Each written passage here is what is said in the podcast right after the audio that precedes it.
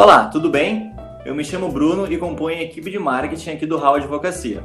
Esse é o nosso segundo episódio do Hallcast e vamos continuar falando sobre o tema do programa anterior, onde abordamos o que é a Lei Geral de Proteção aos Dados, mais conhecida como LGPD e Compliance.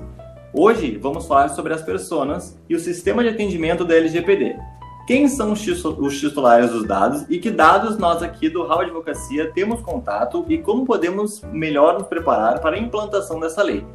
Quem vai continuar conversando com a gente são os advogados Andressa Verlang e Vitor Guerini. Vamos lá! No último episódio, nós falamos sobre a Lei Geral de Proteção aos Dados e qual é a funcionalidade dos dados. Vitor, por que é tão importante a gente falar sobre os dados? Olá, Bruno. Olá, Andressa. Olá, pessoal. Bom dia, boa tarde, boa noite. A maravilha do podcast é isso, né? Que a gente pode escutar a qualquer momento e pode interagir com as informações dessa forma tão, tão ágil. Então, Bruno, de fato, os dados vieram para ficar. A gente se esquece de que cada vez que eu acesso um site ou uma página, eu estou fornecendo dados para alguém. E daí, quem nunca se deparou com aquela situação, né? É, tá lá pesquisando algo num site, lendo um site de notícias, ou no Google, ou no Facebook, e aí aparece um anúncio um anúncio de um produto que a gente tinha pesquisado naquela semana. E a gente se espanta, né? Gera aquele, aquele espanto. Meu Deus, eu, é, o Google está lendo a minha mente. Na verdade, não, gente. O Google não lê a mente. O Google lê dados. Então, se tu se deparou com essa situação, uma propaganda, de um produto que você tinha pesquisado é, pensado em comprar recentemente, saiba que de algum modo você forneceu dados que pudessem traçar um perfil de um cliente em potencial, de um consumidor em potencial. Então, Bruno, os dados estão em toda parte. Nunca ninguém se pergunta como pode o Facebook ser uma das empresas mais valiosas do mundo se ela não cobra nada do usuário. Ela cobra das empresas para anunciar, mas não do usuário. Pois então, como dizem, a frase é: né, se é de graça, o produto é você. Então, como nós falávamos no episódio anterior, esse assunto é tão relevante, Bruno, que o Brasil vem sendo pressionado pelos países mais desenvolvidos, sobretudo na Europa, para criar uma legislação específica a respeito do assunto.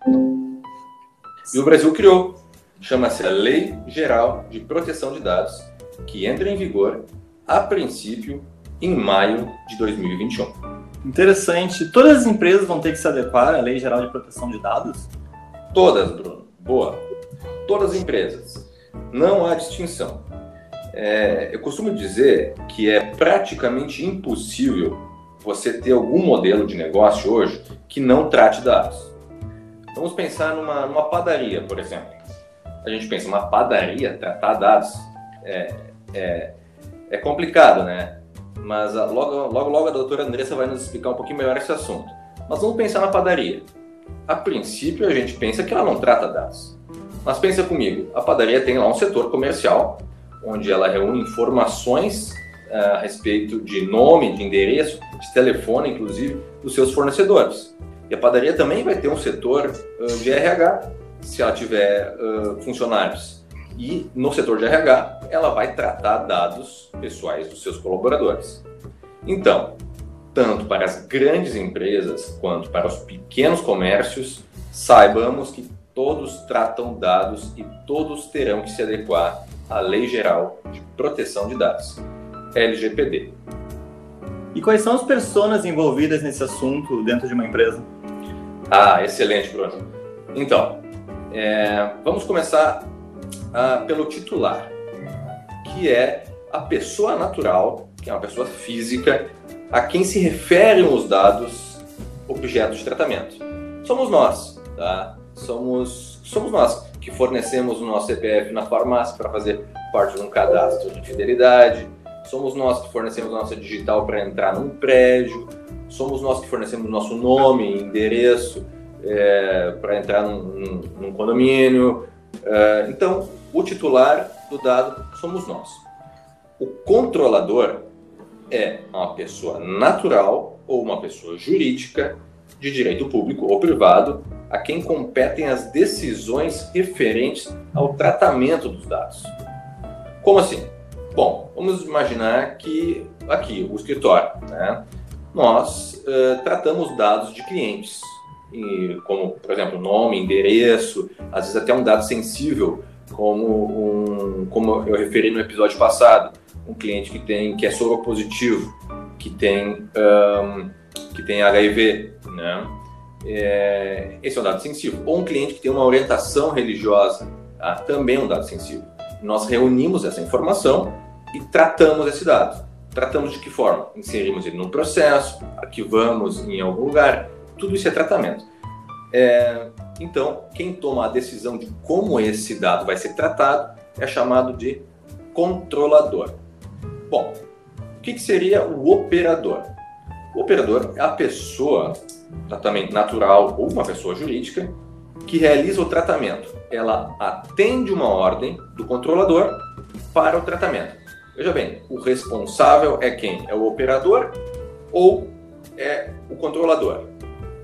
O, os textos, os artigos até hoje publicados, antes da entrada de, da, da, da lei em vigor, diz que o responsável pelo tratamento é quem decide, ou seja, o controlador e não o operador.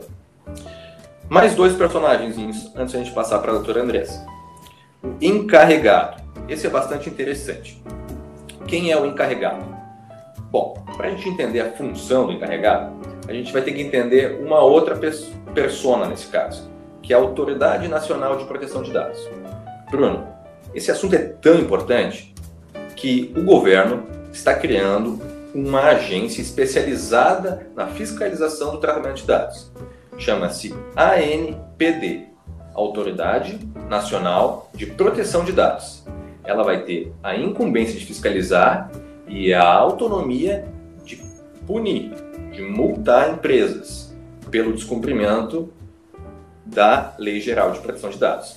E as multas aqui, tá? Elas estão sendo calculadas é, de maneira astronômica, tá? Se fala até, já tá, esse é o texto legal, de até 50 milhões de reais por infração. Essa vai ser a autonomia da autoridade. Bom, se a autoridade vai fiscalizar e eventualmente punir, quem ela vai acionar dentro de uma empresa?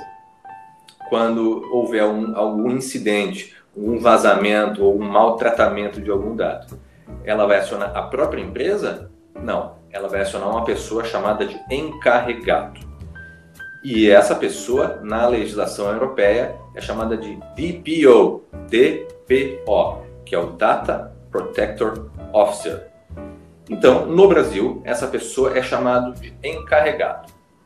Muito bem. Então, para redesenhar, né, é interessante a gente fazer uma, um, um, dia, quem sabe, uma, um painel, mas temos quatro pessoas aqui.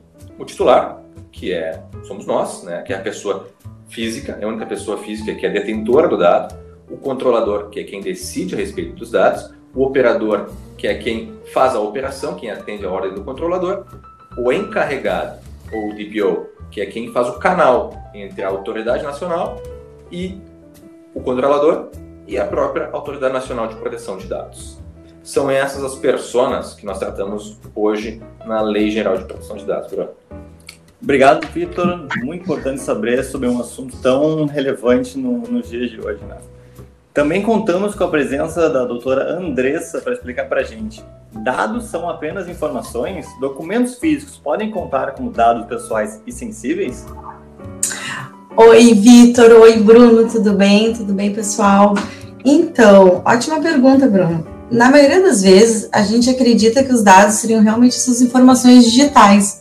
Ainda mais nessa época tão tecnológica, né, que a gente está vivendo com o uso de WhatsApp, Skype, que a gente usa bastante, inclusive aqui dentro do escritório. Uh, até mesmo para atender clientes, né? A gente recebe muita informação por esses meios tecnológicos. Mas não, esses dados também podem ser físicos, ou seja, quando temos o contrato assinado ali, a gente tem informação dos clientes, a gente tem fotos às vezes, a gente tem cópia de documentos deles, uh, atestados médicos. Então, a gente tem o tempo todo, a gente está lidando com dados pessoais e dados sensíveis dos nossos clientes, e sendo manuseados por nós.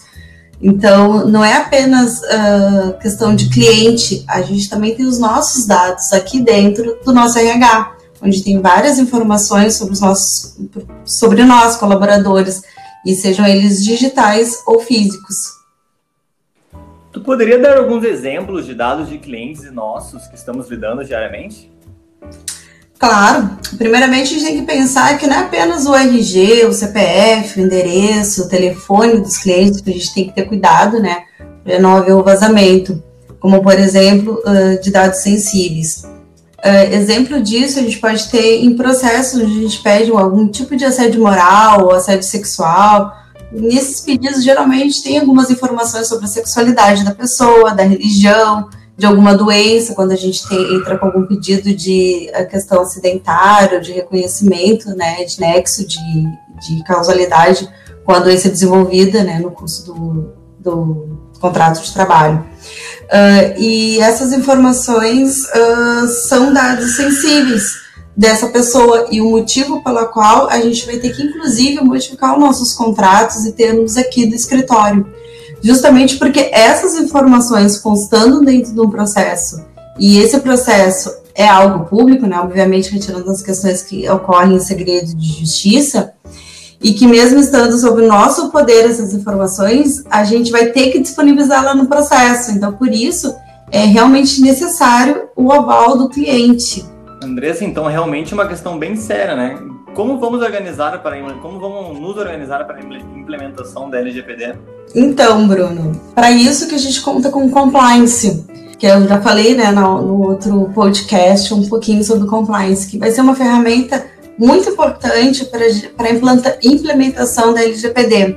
Ou seja, será uma estruturação que vai levar um certo tempo, porque abrange desde a modificação de contratos, tanto dos clientes como das, de terceiros que a gente tem em contrato, uh, criação dos nossos controles internos, dos nossos códigos de conduta, regulamento interno, realização de treinamento. Mas a gente acredita que os benefícios com certeza serão enormes para nós, mas não apenas por estarmos em conformidade com a lei, mas realmente na transformação de uma cultura ética da empresa que a gente vai construir. Outro detalhe muito importante para nós, que ao colocarmos algumas informações nos processos, esses dados são dos clientes, assim teremos cada vez mais uh, a nossa responsabilidade sobre esses dados. Ótimo, Andressa. Muito obrigado pela explicação. Vitor, a gente já tem os próximos temas previstos para os próximos episódios do podcast? Sim.